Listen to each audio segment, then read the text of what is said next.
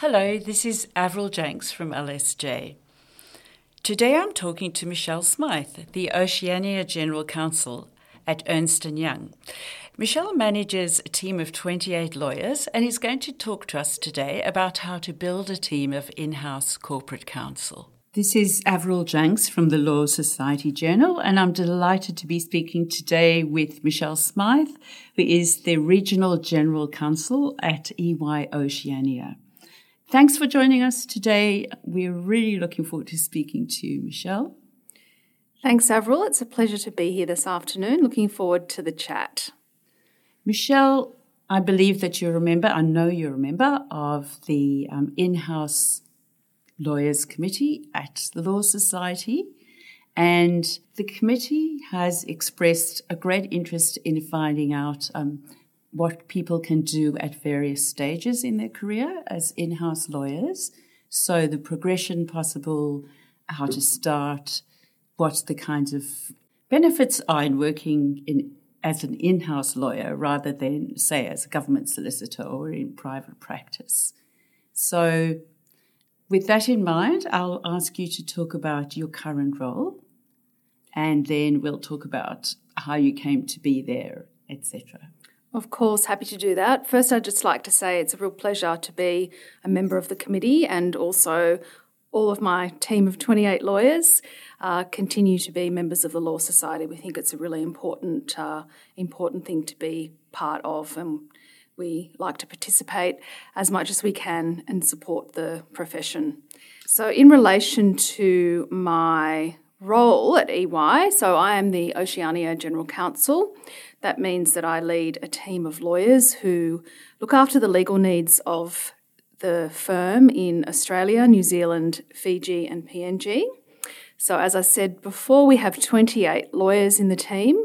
Um, most of us are based in Sydney, although we have a few in Adelaide, Melbourne, and Brisbane. Um, so, we do a complex and wide variety of work. Um, broadly split, I suppose, into three categories. We have our contracts practice group, who manage all of our engagements with our external clients of the firm. We have a litigation practice group, which is probably quite self explanatory in that they look after our disputes and employment matters for the firm.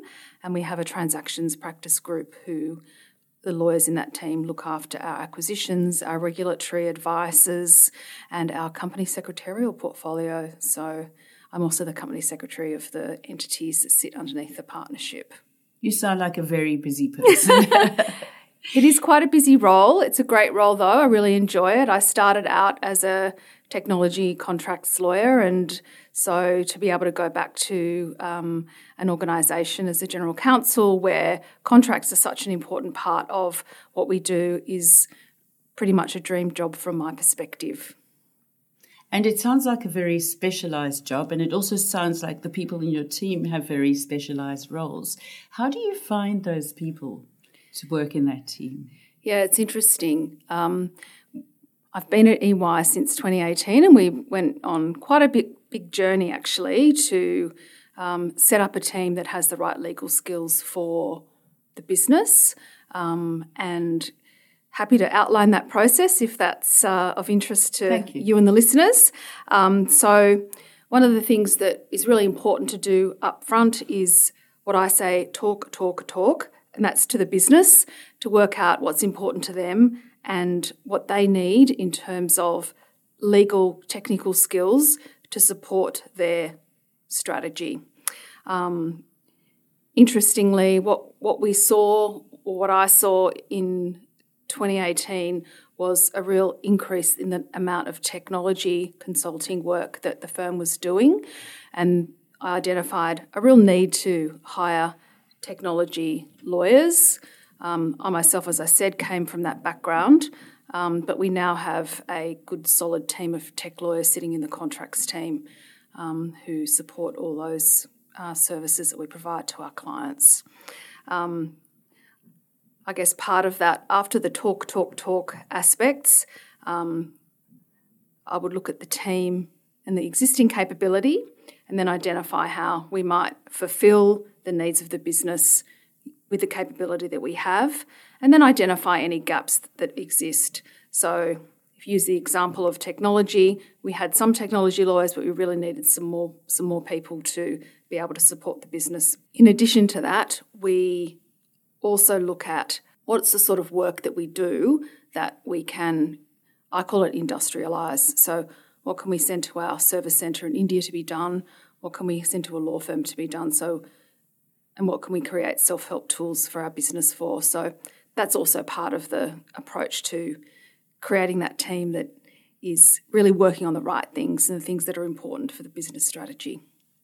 So, in terms of those specialised skills, and thanks for explaining that so well, how would you also decide about the different uh, personalities and different kinds of, you know, different kinds of people, different backgrounds, diversity, and so on, yeah. in to integrate all of that into your team?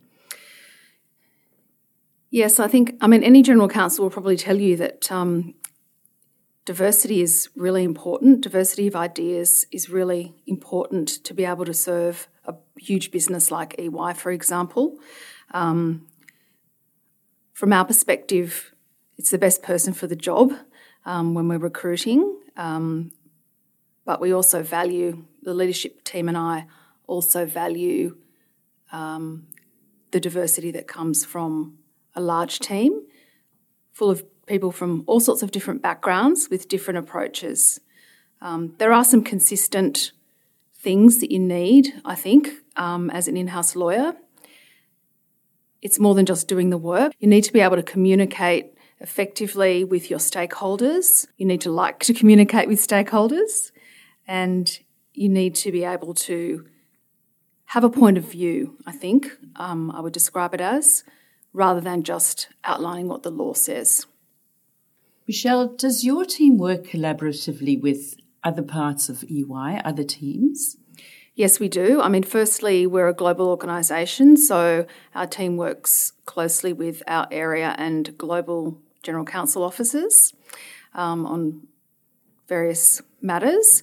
In addition to that, our team also works closely with our risk team and also obviously our employment team works very closely with talent, um, which is our HR team, and our um, corporate development office who identify and manage our acquisitions. So there is quite a lot of interaction with other teams in addition to the support and the legal advice that we give to the service lines. In terms of the structure of your team, do you have uh, seniority structures within that team? Yeah, good question. I mean, I think most people in house know that in house teams tend to be quite flat.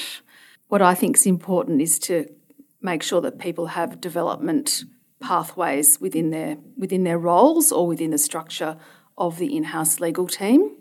So for example, I have three senior lawyers who lead my three practice groups, and they also each have a 2IC within their teams. And then we have various levels of lawyers that sit underneath those two sets of leaders who, who manage the majority of the work. I think it's important also that people who work in house develop in their own roles. And that's why, from, from my perspective, it's very important for lawyers to be having those career conversations and to really understand what the opportunities available to them are within their own role. Thank you. I think that's a very interesting and valid point. Those career conversations. So, if you were to have a career conversation with a young graduate lawyer, what would you advise them about going into in house, working in private practice, the benefits of in house, say, over government work. What would you, how would you sell being in your team, basically? That's an interesting one. I think for a graduate, it's important to be listening and learning. Um, it's important to be curious, I suppose. I know that sounds like a bit of a cliche, but to ask questions um, and to and hopefully we create an environment for junior lawyers to be able to do that. We do have junior lawyers in our team, and they would tend to shadow our more senior lawyers on matters and then do some smaller matters themselves just to help them to understand the technical legal aspects. They're so important for young lawyers, whether you start out in private practice or government or in uh, in house or wherever it happens to be. And another question I have for you is about how you worked and you operated during the lockdown, because that must have been quite tricky going from working in house before. Um, I assume you all worked in the office, and then you moved to lockdown and then to hybrid working. How has that worked for you and your team? That's interesting. Because we have a team that's spread over Australia, we didn't didn't often get together in the same room. So we were actually quite used to connecting via Teams, for example, or um, via video conference of whatever description. So obviously, COVID really was a dramatic a dramatic shift to instantly everybody working from home. Um, but we just kept up our usual routine. So, one of the things that I think is really important as a general counsel is to communicate often to the team, to our people. So, a good example is every Tuesday morning, I give a 10 minute update, or one of the leaders does, to the whole of the General Counsel's office. We call it a 10 at 10 because it's 10 minutes and, it, and it's at 10 a.m. And we just continued to do that all the way through COVID. So everybody got to see each other, even though it was only on a screen. We do the same thing with um, another thing that we do called a 15 in focus, where we have a 15 minute technical update from someone in the team every fortnight. We kept continuing to do that sort of thing. Um, one of the other things we did, which was quite fun and we still do, is um, we created a personal user manual for each person and we shared it on our, t- on our page, our Teams page. Um, and it was all about how each lawyer preferred to communicate, uh, what their habits, their working habits were, whether a morning person or an evening person, what they were doing in lockdown to give themselves a bit of a break, and a couple of little personal things about themselves. It's been really interesting to share that with everybody, and everyone's really interested in everyone else's approach to their working life. So it's been a real success. We still do that. It's actually stuck up on our wall in the office now.